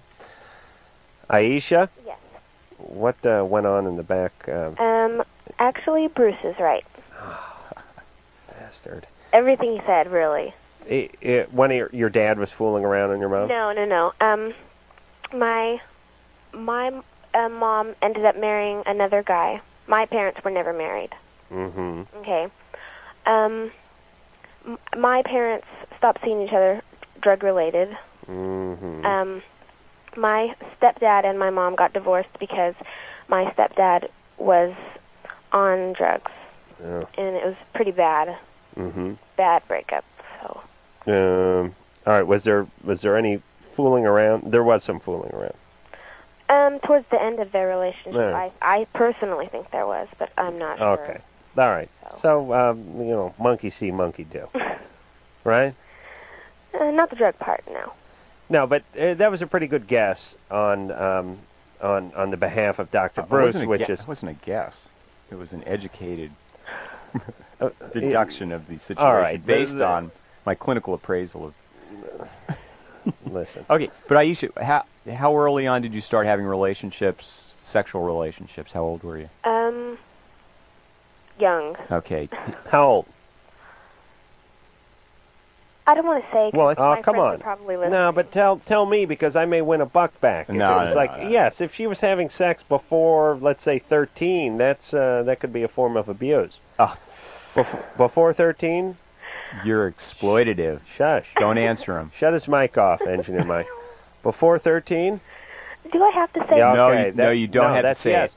Well, listen. This Here's is- now you should no. start being healthy, having healthy boundaries, and tell Adam to buzz off. I Oh, want you. I, I want you to say, Adam, that's not healthy for me to do, so I'm not going to. I am a woman. Hear me roar. All right, but listen. Here's what I'm saying, and please, I, uh, you know, I never thought I'd say this, but I wish True were here now. Here's what I'm saying to Aisha. If she started having sex when she was uh, 11, 12, 13 years old with a guy who was 18, that's uh, that's abuse. You're focusing on winning your dollar back. Of course, you don't I care am. about the I- clinical situation. Well, yes, but I appear to. Okay. The, the point Aisha, is, I think Adam's an example of the type of male that would victimize you. He'd take advantage. Of I, if you were 12 and the guy was 16, Drew would say that was abuse. I don't no, same age. Uh, two 12 year olds getting it on? No. Jeez. think. No, no, no. Okay. All right. Okay. all right. Well, wait a second. What is it? Uh, all right. This the situation you're in now, though, is sort of s- emblematic of of where you will continue to be with men if you don't get Right. some help. I think actually some counseling help and getting a grip on or a handle on. Uh, Yeah. And dealings here's the with men. thing with you, Aisha. Um, you're smart. I can hear it in your Right. voice. You're only 16. Intuitive. You're acting out a little bit. Uh, that is uh, age appropriate, as Drew would say again. And you, you, you you didn't suffer any major trauma as a kid. You didn't have the greatest role models, but you weren't traumatized. Uh, so uh, I have all the confidence in the world that you'll get through this period. Now, you don't want to get um, uh, AIDS, you don't want to get crabs, and you don't want to get pregnant, and you don't want to c- commit suicide uh, during these tough years between the age of 16 and maybe 19 when it's, uh, things are a little touch and go. Right. But Right. To also, to, this is sort of instinctual behavior with her because when you, we've been through that in a family situation, right? Then it, it and it's something you have to work through frequently with a counselor because Right. otherwise it'll happen. Because what's going on with her and the boyfriend is partly of her right planning. Hmm. All right, Bruce, stop trying to help everyone. Holly, Hi. you're 17. Hi. Um, I actually have two questions. Um, the first one is I was wondering why in the last four months, well, around the last four months, I, like, when me and my husband have sex, I like it more violent now. Like, Uh, kind of into the S&M type of deal. So I you thought got you had the- a question about menstrual cramps. Hold on, you still got I that? do. You still got that money out? Huh? Uh, how long you been married, Holly? Um, I've been married about 15 months now. Mm. How old's your husband? He's 22. and how long did you date him before you got married? Three years. Uh, 19 hold on. and 14. Wait, wait, hold on. We're Oh. really doing some math here. Hold on a second. yeah. Holy mackerel. Um, you're 17. Uh-huh. You've been married for 15 months, so I'm guessing you were you're going to be 18 soon. Yeah, I'm I'm going to be 18 in like 25 days. Okay, we'll just call that a month. So uh, you got married at uh, sixteen point um, four or something or whatever. Yeah. Okay, and you started dating. You were dating your husband for three years before you got married. Yeah. So you were about thirteen. Uh, 14 around there. No, we're going with thirteen. Okay. Yeah, you know I'm Right right. around there. thirteen, and he's twenty-two now. Uh-huh. So he was uh, eighteen. Mhm. We got a real theme going on tonight. How do you date a 13 year old at 18? And, uh, obviously. I had to grow up fast, so I didn't act like a 13 year old. Oh, I'll bet. Oh, boy. All right. Oh, I think we got to gamble a little more. Uh, Hold on a second. We've never done this before in Loveline, but we're gambling on two oh look at uh, Dr. Bruce. Until Oh. your li- your eyes followed those two dollars. I know. They oh, were for Christ's sake. You got change for a 20? Oh. I'm really hurting. Do you have any? I, yeah, I bought the half and half. Really? Oh, Christ's sake. I better not lose two bucks, uh, two calls in a row. All right, Holly, uh, you go first with Holly. Thank you. Really? Jesus, you just break that 20? Huh? Yeah. Wait a minute. What was that dollar? Whose dollar's that? All right, what's Oh, going what's- okay. Oh, look, there's only Whatever. 17 bucks here. Okay. It's not breaking a 20. All right, there's a there's a magic dollar in there. Okay, okay. Let's What do you want to bet on? You go first. What's your idea? Who? What do we bet? I mean, Oh well, Holly is 17. She's been married for. Oh, um, okay, You so know, I've gotta tell you Since what's- she was six, she got married at 16. Was dating an 18-year-old Abs- at 13. absentee father. Absentee father. Uh, I'm going with a physically abusive father. Come on now, Holly. They're really pulling for the abuse. Holly, Yeah. was there some physical abuse in your past? Um, yeah. Yes. It was actually both, sort of. Um, Sexual too? no. Um, well, see, my father deserted me when I was of course. like two years old, Well, we know that. and my mother got married to another guy who adopted me, Uh, and both of them abused me since I was about five years old. you, your mom did too. Physical abuse? Yeah. Okay. I'm taking the Physical buck. on and Oh no, that. you're not. Yes, I am. It's a draw. Of course, the Okay. dad. My dad's gone too. Everyone's dad's gone. Please. Your dad. Your dad was here. I was on the show with him two years. I was. Yeah, you did a great Bastard. job. He Oh, he's pulled horrible. your covers, my friend. Oh, he's horrible. It's great. My dad's horrible. You're kidding. All right, so uh, Holly, Yeah. y- we knew something was up with you because um, nobody, you know, sees a, when you're 13, you're not dating guys who are 18, and you're not getting married at 16 unless you're just dying to get out of the environment. No, I Oh, you're was out of the raised environment for about two years before we got married Uh, because my parents threw me out of the house. So, Well, that's consistent with the whole. Right. Okay. So then now you're getting into uh, violent scenarios sexually with your husband. hmm Right, because that's what sh- you know. I mean, Yeah. you're, you're you know getting in touch with that uh, the violence that was portrayed on you when you were younger. Uh-huh. You know what I'm saying? Yeah. And you know, here's what people do sexually and um, in all aspects of life. They pretty much just um, mm, uh, they just cast their little play. I mean, uh, they get brought up in a little environment, and then they get out of that environment and they go out into life, you know, uh, college, work, whatever, and they cast little plays. All right, you'll be the role of the abusive, uh, playing the role of the abusive dad. Uh, the guy who lives down the hall from me. Uh, playing the role of the alcoholic mom will be um, um, Sissy, who uh, is my uh, biology class with me, or whatever it is. And they just cast and, and, and, and then they just relive that scenario over and over again unless they get it straightened out. How do you get it straightened out? Nah, you, you got to go into some therapy. You got to work it out. I was wondering, could it possibly be because I had a son four months ago, Oh, and uh, oh, I was where is he? huh? Where's that son of yours? He's asleep in bed. but I was Ah. What wondering, is that? could it possibly be because like I'm afraid to hit my kid because you know how it supposedly goes down the line? Could it be maybe that's my way of taking the Uh, frustrations out? no, not a bad, not not a bad angle, but I I believe it's just you sort of reliving.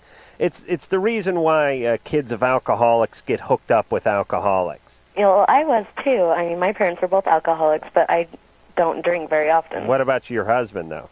He can't drink. He had a seizure, so he's on Dilantin. From from he had a seizure from what drinking? um, from stress, and um, he has some abnormal um, brain waves in his Right. brain. Oh, okay. Well, good. I mean, good that he can't drink. With everything you've been through, you sound like you're resilient. You sound like you're very Oh, healthy. you're like a saddle leather. Well, okay. You're the bottom tough, line baby. is not everybody that goes through the situations you did ends up messed up or screwed up, and that's one of the things. Oh, people, yeah. No, no. People are looking at resiliency today, focusing on people that come out of alcoholic families that are healthy. What makes them healthy, as opposed to the kid in the family that ends up alcoholic also, and. People like Holly, it sounds like she is resilient and she's concerned about her s- Oh, I know. But I, I'll tell you, if Holly does not get a little bit of help with her stuff, it is tantamount to abuse. Absolutely, but Holly's for her going- kid on on that will be portrayed on her kid. Here's what I'm saying. Here's here's here's the statement, the bold statement that I am making. If someone like Holly, who's been through what Holly's been through, does not sort out some of those problems via some therapy, it will be tantamount to abuse to her child because she will end up not being the mother that she could be, and and it will bleed through into the kid in one way or another, even if she's uh, um, cognizant of it, or even if she's uh, attempts to be the best mother in the world. It, it's going to be real difficult on the kid unless she gets some stuff worked out. It's already cropping up with the violent sexual stuff in the bedroom. No, Oh, absolutely. I think that she should go see someone. But see, I think I would put money. I would bet that she will go because she is very concerned about these issues. Right. And I'll bet you a dollar she won't. Oh, put get her back on the line. No, please. It's going to be too easy. Jesse. Hello? Hey, you're 13. What's going on there, Um, Buckaroo? What? All right. He said hello. Yeah, um, well, uh, I had two problems, and I, I only told her one of them, like Mhm. the late. Is this uh, Jesse the Jesse the girl, right? hmm Yeah. Yeah. Okay. Um, well, one, uh, there's this guy that lives in my house right now, and last night I got really drunk, and he, like, came in my room, and, uh, we kind of made out and stuff, Mm-hmm. and I don't know if, like, I should, like, tell him that I remember it or not, because I don't know if he knows I remember because I was so drunk. Oh. Well, seeing as how it's um, uh, pedophile night, what was this guy? Twenty? Um, 17. Well, all right. Well, that's nice. A uh, senior in high school messing around with a ninth grader. Eight. Oh, eighth grader. But, um, yeah, that's go- that's gonna Yeah, help. and us. also my other problem was that uh, like What's that thing? Like when I was a senior in high school, I didn't think I got to get me some of that eighth grade tail, some of that fine, fresh, uh, hairless eighth grade tail. Oh boy, eighth grade. You were you were much healthier than the average caller. Was it? Uh, Or it's caller. not saying much. Uh, all right. So why? Wait, you were drunk. You're 13. yeah, um, I drink a lot, and I also Mm-hmm. uh, smoke pot with my mom. all right. Well, My whole that, family? With your mom. Yeah. So you have a substance abusing family.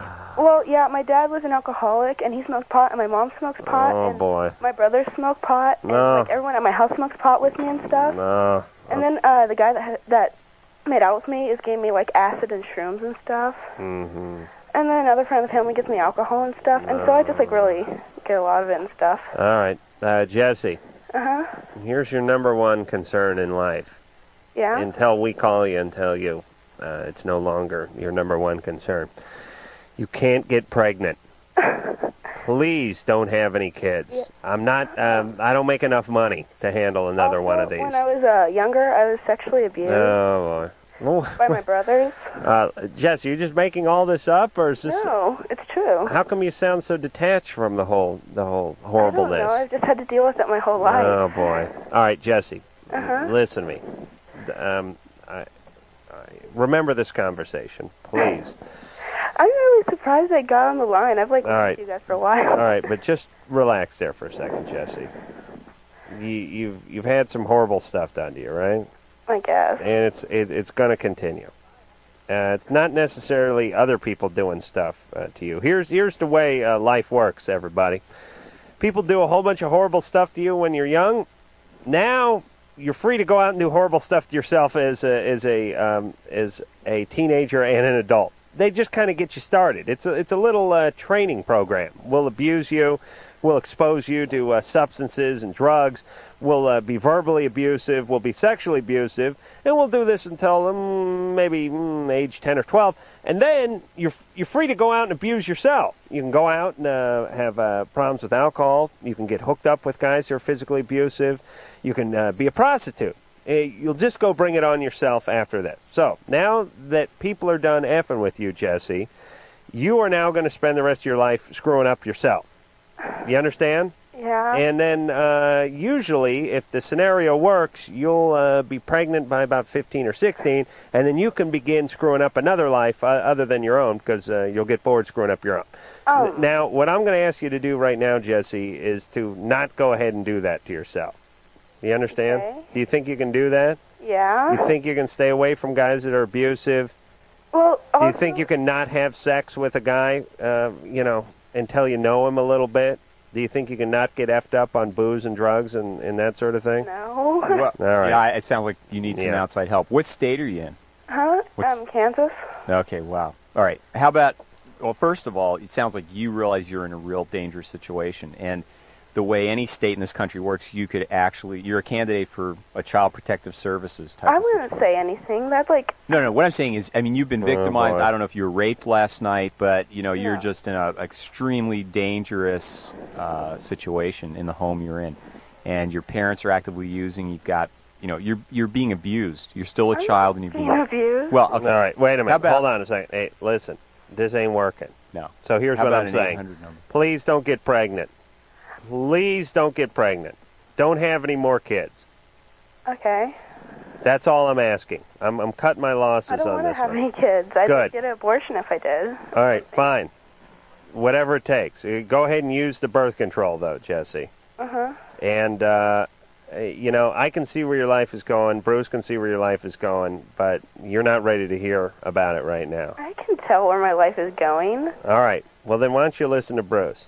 I'll tell Okay. you what. What about an 800 number, a, like a youth line that you can talk to somebody about some of the stuff? I mean, you know, calling Loveline's great, but there, you got a lot of different issues, and it sounds like you don't want to end up like the rest of your family. You don't want to make a lot of the same mistakes. Talking to somebody else that can give you some other referrals. Nobody's going to, you know, you're not going to get your your name and number taken and reported. It's just for you to talk to somebody that can spend more time than we can here. Is that okay? Uh huh. Okay.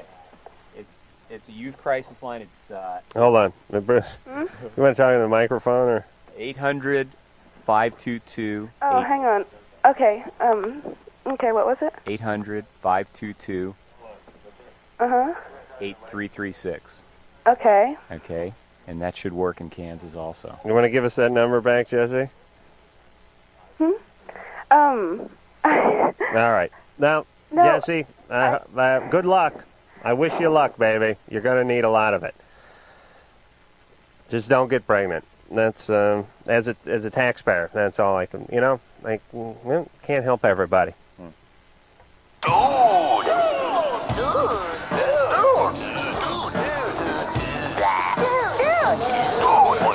Bloodline will be right back. Um, dude.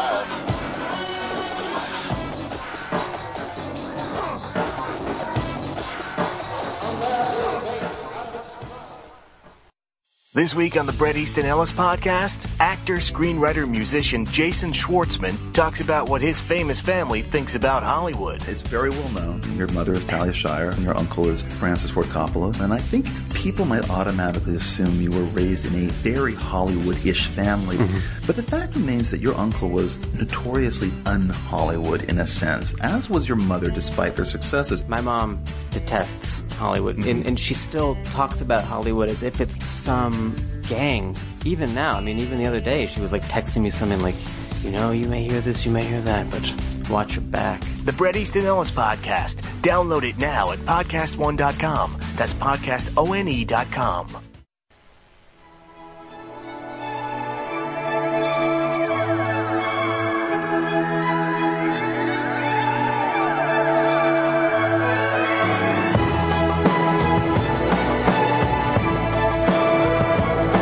Hi, this is Penelope Ann Miller, and you're listening to Loveline with Adam Carolla and Dr. Drew. Well, You're almost right, Penelope, because uh, Dr. Bruce is sitting in quite nicely for Dr. Drew tonight. Dr. Bruce is like one of those guys that you didn't like that much in high school, but then you realized as you got older, you know, 10, 15 years later, that you still didn't really like him that much. you know what I'm saying? Thanks. uh, Thanks a lot.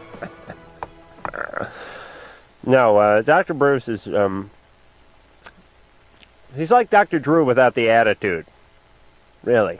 Dr. Drew is. Um, he's a little. uh, Um, and, uh, Dr. Drew's, uh, even though he's a real doctor, he's still more of a TV doctor. Well, I mean, he's he's like if you're you know um, he's like a soap opera doctor or something. He's he's good looking. He's uh, he has a, a great uh, radio voice, and he has there's a certain air of uh, cockiness and confidence around him. Even though he's a nice guy, he's, he's you know. How about line three?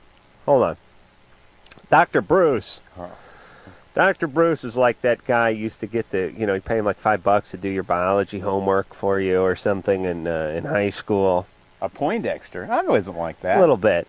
I mean, you have some cool hobbies, the guitars and the sports cars and I'll never be everything. sports cars. Well, you used to be into sports Well, cars. got- you know. But that's just to counterbalance the uh, Poindexter side of you. I think it's a compensation. you know what I'm saying? How about line three? Mm, okay. I want to thank Dupree's Bakery, who uh, is in Grass Valley, California. And uh, Grass Valley. Yeah. Hmm. Sounds suspect on Loveline Grass. Yeah, where you live? I live over in Bongville, which is the northeast section of Grass Valley. Anyway, um, Ann's uh, aunt, Aunt uh, Connie, what the Aunt Laney? How come everyone's aunt uncle's got a weird name? Are they just what is that with aunt uncles? You know, it's like oh, Uncle Duke. Laney's not a weird name. Yeah, but it's no. I don't know anybody whose name Laney doesn't have the title aunt in front of it. You know what I mean? There's some uncle names that are that way too. Huh, no. You- You don't notice how when people get the aunt or uncle designation, the name goes strange then? Like, there's not that many, like, you never hear about, like, uh, well, there's, um, Uncle, Uncle Paul and, uh, Auntie, uh, Susan. It's more like, um, Uncle, uh, uh Ichabod and, uh, Auntie, Auntie, uh, Laney. Some funky name that you don't hear about that much. Maybe. Okay. Anyway, uh, and sh- um, how old is she's younger than you though? or- Yeah, Uh, she's 22. I'm getting into trouble here. Well, we'll put her on for a second. What do you do in Grass Valley, uh, Aunt Laney? What am I doing? Yeah, what do you do in Grass Valley? Oh, not too much. Are you kind of hippie? Are you kind of hippied out over there? no, but most of them are. Oh, you do. I Well, just kind of hang out at the bakery. uh huh. What what what do you do to pass the time in Grass Valley? You make uh, they baked me a big penis-shaped bread tonight, and uh, I didn't. I, That's about it. I didn't want to tell uh, Dr. Bruce, but you just ate one of the uh, you ate the left part of the scrotum. The, that that was the jalapeno bread. They they took a br- they took uh, dough and they shaped it in the form of a penis, and this penis is uh, huge. Is that right? Yeah, the penis. Did you see the penis? No, but the bread's tasty. The uh, well, it means you're gay. the uh, penis was about two and a half feet long, and uh, it had the testicles and the head, and the, it was circumcised, I believe. And it even had a crack at the end, and every, I mean, they, Okay. some guy really spent a lot of time on this penis. Uh, How about line three? Uh, but hold on, and then they baked in uh, Dupree's Bakery. That is uh, baked in a whole bunch of different flavors, like jalapeno and cheese and um, all that kind of stuff. Uh, how come when you announce to the world uh, that you're uh, trying to lose a few pounds, the food just comes uh, rolling in like some sort of a U- UNICEF program? I uh, I've been trying to. I I got on the, the scale today. Uh, Sunday's Boxing Day. Went to the gym today. 197 pounds. I've been trying to lose weight for the last month. I've gained five pounds. I mean, I'm I'm this close to 200 pounds, Ann.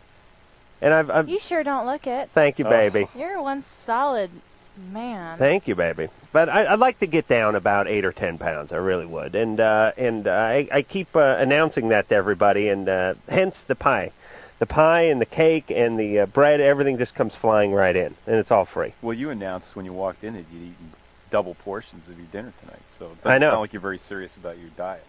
All right, smart guy. All right, point. You're fat. All right, please, True. all right, Laney. Uh, thank you for the bread. We we do appreciate it. Next time, um, bring a real penis in. Actually, Scott. How you doing, Adam? How You're you doing, Dr. 35. Bruce? Hi. Good. What's your question? Well, problem I have, I have a problem with relationships. Uh, never had a uh, girlfriend. I'm 35, still a virgin. I think a lot of it may come from moving around a lot when I was a kid, No. and therefore More opportunity to have sex. Well, no, but I'm saying I have a tendency to not want to get close to people because uh, I moved. Yeah. I mean, I'm not sure exactly why, but I mean, it's not uh, All right. it's Is, not normal. is your dad in the military? Um, no, he was in sales Mm-hmm. Well, mm. and actually a stepfather. Um, Here's the deal, Scott. Okay. Um, moving around a lot probably didn't help. Uh, having a stepdad probably didn't help. There's been a few contributing factors, but not enough. Okay. Uh, so there's something going on. Okay. And um, you don't necessarily have to chalk everything up to something. Mm, you know what I mean? Like, well, I'm a 35 year old guy who's never been in a relationship, and I'm a virgin, and that's because my dad moved around a lot. You've not been in a relationship, or they? What is the pattern that you've had? I've dated sparingly, but uh, no girlfriends. I have girls that are friends, but no girlfriend. All right, so you're scared to have an intimate relationship. Where's your mom? Uh, she lives with my stepfather. Uh huh. Uh-huh. What's she? Do you have a big beef with her? A Mm, little bit. well, I, I guess when I was growing up, my sisters were close. I have a sister who's older, sister's younger, and they got along great with her. I didn't not get along with her, but it just seems like I wasn't real close to my stepfather. She was close to the sister, so they did things together. Mm-hmm. And- you, you have any animosity toward women in general? Um, maybe a little bit, Uh huh. You you have any pornography? uh, a little but not much. What kind? Uh, videos, watch Yeah. every now and then. but Uh-huh. Uh The uh, anything from the uh, Anal Maniac series or the Ass Master series? No, no, no. I'm trying to get a composite of uh, Scott. The guys who are into the butt love stuff are a No. little bit misogynistic sometimes. Hmm. What do you do for a living? Uh, I'm in customer service. Mm-hmm. Uh, you, you have an okay career going for yourself? Uh, not that great. I have a college degree. I'm not putting it to great use, but I'm still uh, still uh, looking for, I guess, a career type job. All right. You, you're living out on your own and everything? Yeah, Yeah. Uh, you have you have friends. Mm, some. Yeah, not a lot. You A enjoy little bit of a loner. yeah. You enjoy life at all?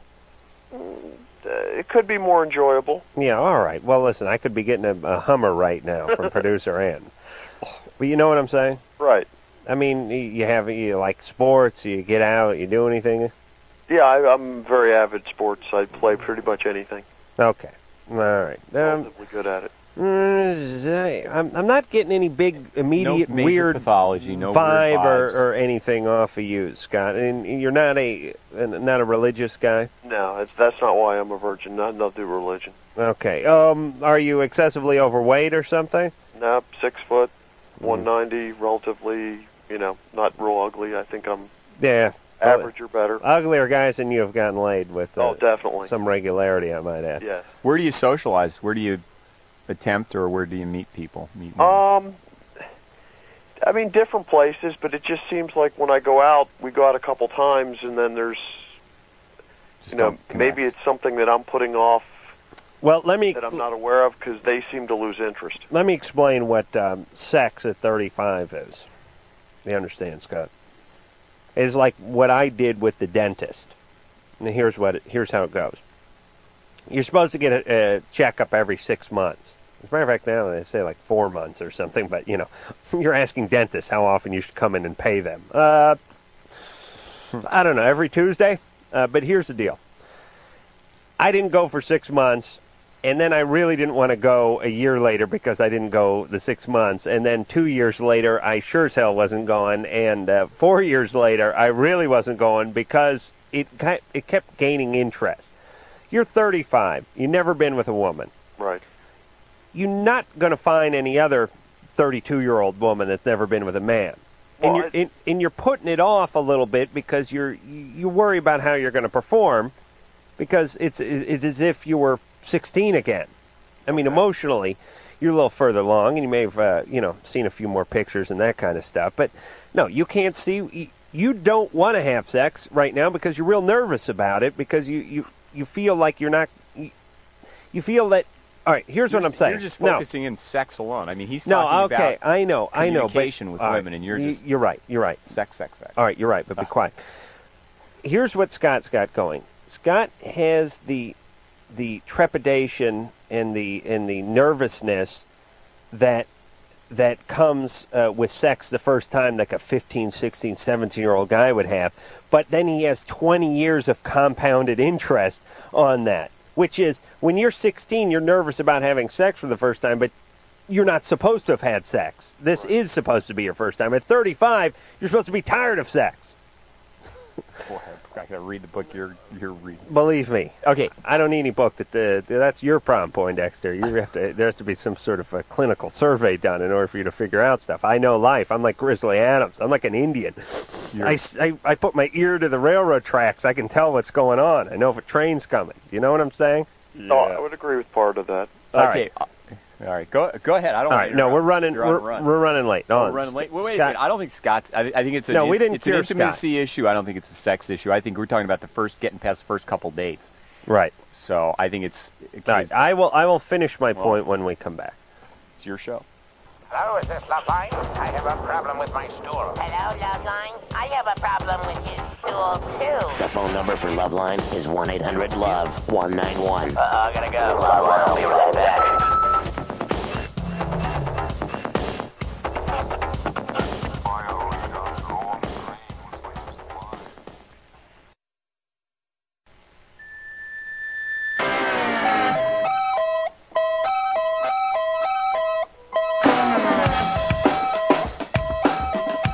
Hi, this is Heidi Fleiss, and you're listening to Love Line with Adam Carolla and Dr. Drew. Two names that wish they could be found in the little black book. Alrighty. Her dad was my pediatrician when I was a kid. Oh. That was Heidi Flies. All right. Oh, hold on. Uh, Dr. Bruce, Uh-huh. I came in here with $21 in my wallet. We gambled once. Uh, you won the first round, I won the second round. I now have $19. Well, what's wrong with that? Yeah.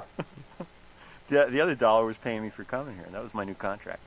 All right, but I'm still short a dollar, right? All right, Bastard. Look at that. I give you all this free exposure. Oh yeah, Point, Doctor Poindexter at your service. Here I am. All right, Dr. Bruce is filling in for Dr. Drew tonight, and uh, Dr. Drew will be in tomorrow night. He's in Vegas right now. And let me tell you, Dr. Drew is a, um, you know, he's exactly what he appears to be, but he likes to have a beer, and he likes to play a little Keno. If you know what I'm saying. No. He enjoys himself in Vegas. Am I supposed to protect him here? Or No. He doesn't. There's nothing wrong with people knowing that he's a human being. That's he, he enjoys a beer. That's true. He doesn't drink to excess, and uh, he enjoys going out and playing a little 21. Nothing wrong with that. Comes back home, he's a good family man, but uh, it's not like he's uh, sitting, you know, uh, in um, at the Caesar's buffet reading JAMA or something. He's uh, he's gambling. He enjoys Vegas. He probably goes to Vegas uh, four or five times a year. But for either medical meetings or. No, he wedding goes. or- No, he goes there on a binge, I knew coke it. binge. Oh, Okay. Okay. Uh, Matt? Hello? Hello. Yeah, I'm not going to give my theory about the 35 year old guy as a virgin, other other than, I mean, in a nutshell, uh, every time he goes on a date and it starts getting to the point where he's going to have sex, I think he chickens out because he's 35 and is a virgin and it's become a huge monkey on It's his not- back. I don't think he has it's intimacy problems, though, that's for sure. All right, Matt, you're 18. What's going on? Well, first of all, I'd like to say, Adam, you're so cool, and Drew's cool too, but I love it that you're an atheist and speaking out about it. We don't have enough of those in the world today. No, we don't. Uh, you know, we need to unite as atheists. The problem is, is uh, we can't get atheists to unite because there's really nothing to unite over. Well, let's let's gamble on Matt's background. Oh, please! All there's Atheists nothing wrong unite. with atheists. Eh. So I, I, I don't get on here and say, "Hey, I'm a Christian." There's not enough enough not enough of us Christians in the world. So Because Matt- you're the Matt's status got- quo. Where did that come? Where'd the atheist thing come from? Because Adam's an atheist, and I think atheist, atheism is a prominent religion, and no one talks about it. well, I, I wouldn't really count atheists uh, as being a religion, other than you're you're just not anything. But I mean, you know, there's no literature to hand out, and there's no money to raise, and there's nothing to do as an atheist, so it, you don't really hear about them. Although I'd like to get some windbreakers made up. I'm looking to that, the big A. We'll Okay. circle around it. Cool. So, what was your first question? Uh, I'd like to know that um, if you're female and you've had uh, venereal warts and you had them removed with laser surgery about four years ago, are you still infected? Okay. Can you still transmit that? Well, at times you can, and it's difficult to know exactly when they, they come back out. It's a virus. It gets in, uh, incorporated into the cell's uh, DNA material, and uh, because the um, visible lesions are removed with laser or other means, uh, it doesn't mean they're gone. And again, this is what this these viruses that cause the gene- the venereal warts are implicated in um, cervical cancer. So once, obviously, if this is your girlfriend, whoever you're, you're talking about, once you've had the um the Surgery. venereal warts or the surgery, probably more frequent Pap smears, and uh, it, it's a real problem. So it doesn't mean they're eradicated and they're So not you're there. saying the virus that Matt is still needs, there. needs to wear a condom? Yeah, absolutely. and probably let. I mean, if you don't have any visible lesions, whether or not you're. Uh, no Oh, boy. All right, Matt. Hey, how old's your girlfriend? Um, 19. And uh, she got these from some other guy before you. Yeah. Yeah. All right. Don't listen. Don't take it out on her. I won't. Everyone gets something. But again, the percentage of the sexually active young population that have the human papillomavirus or have been exposed to it, it's almost uh, 100% if you're sexually active without a condom. So it's there's it's so ubiquitous out there that uh, it's. I tell you, my safe my sex is certainly my penis is like Barry Sanders. It just it just dodges and cuts back and does a spin move. I've I've I've avoided all venereal disease thus far in my life. Well, I wear a condom anyway because I'm not interested in having any kids. All right, Matt. Uh, listen, here's let me tell you about this uh, atheism. Yeah. It's a good thing, but don't be a bitter atheist. You understand? Uh, yeah. Don't Okay. get too militant. yeah, don't be a militant. Uh, that's the problem. That's why these uh, these groups get bad names, you know, like lesbians and stuff. They become militant, you know, and then everyone gets pissed off at them because uh, they think really. And here's the deal. Let, let me explain uh, you militant group people, whether it's uh, blacks or Hispanics or Asians. Actually, there's no militant Asian groups. Um, Jews, um, lesbians, uh, gays, um, whatever your group is that you become sort of militant about, and people that tell you to uh, sit the F down and shut the F up it's not because they don't like gays or blacks or lesbians or uh, Jews or whatever the group is. It's that you're such a tremendous pain in the ass that we just want you to sit down and shut up. Know what I mean? Like I don't have any problem with uh, lesbians. I have a problem with the uh, those those um, club toting um, you know ones that have to like ram it down your throat. Know what I mean? Like I like lesbians, but I don't really like Ellen that much because every time I talk, every time she does an interview, she always talking about being a lesbian. Hmm. I don't like that. I like uh, I like black people, but I don't like uh, Jesse Jackson and Al Sharpton because they're they all they're doing is, you know, yelling about the white man every time they get up on a on a pulpit trying to trying to get everyone pissed off. That doesn't mean you don't like the people that they're talking about. You know what I'm saying? Yeah, I'm not sure I'd equate him with Matt. It sounds like Matt's got an axe to grind, or or maybe this is a side. I don't. I didn't know the atheist side of you, so. I, he sounds Well, n- here's what I am. I'm an atheist. Uh, I I don't believe in God uh, the same way mm, I don't believe in magic or um, mm, um, I'm trying to think maybe UFOs or um, mm, you know um, that uh, someone has a dog who can talk. Right? I just haven't seen it.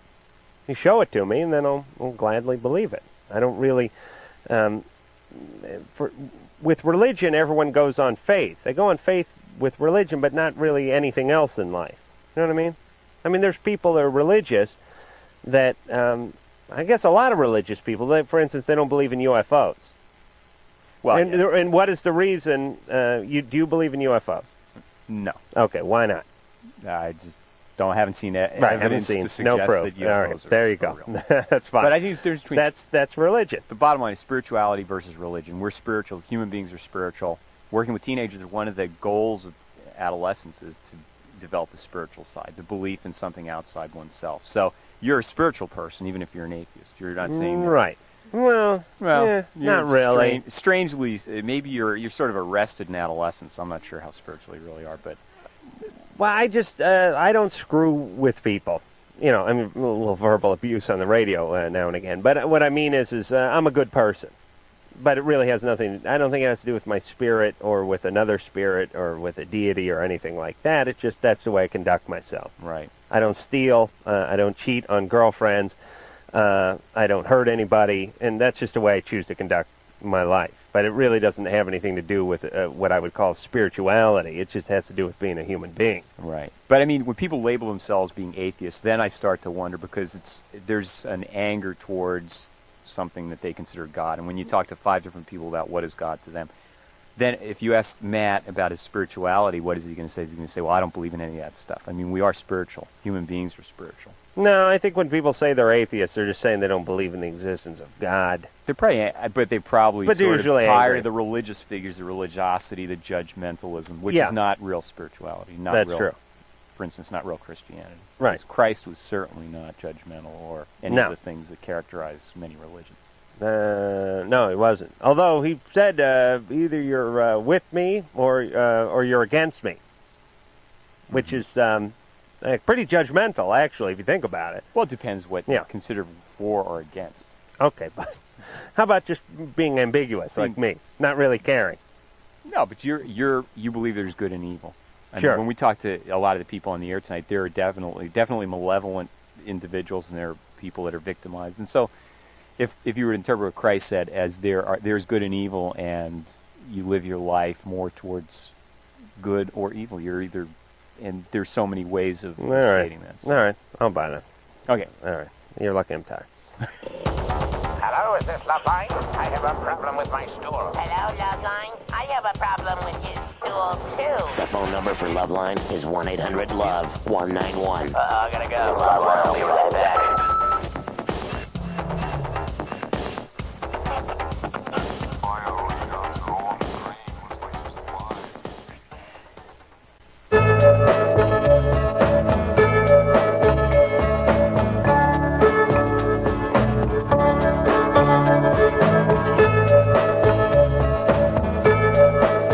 Oh boy.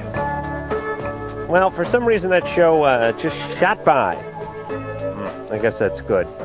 Uh, usually uh, Drew would be gone by now, but Well, really? So I Dr. could've Bruce left. is Dr. Bruce is here. So uh, thank you very much, Dr. Bruce.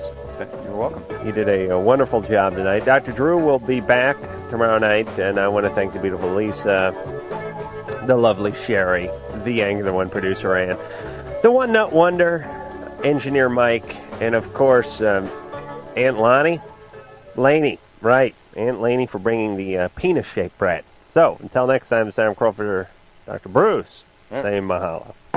This has been Loveline. The opinions expressed herein are certainly opinions, that's for sure. If you'd like a written transcript of today's program, you probably should have written it down yourself. And if you did, we'd like a copy. Loveline producer Ann Wilkins. This broadcast was copyright 1997 Westwood One Entertainment. This music is MXPX on Tooth and Nail Records. Sit, Obo. Obo, stop dragging your butt across the carpet. This concludes another PodcastOne.com program.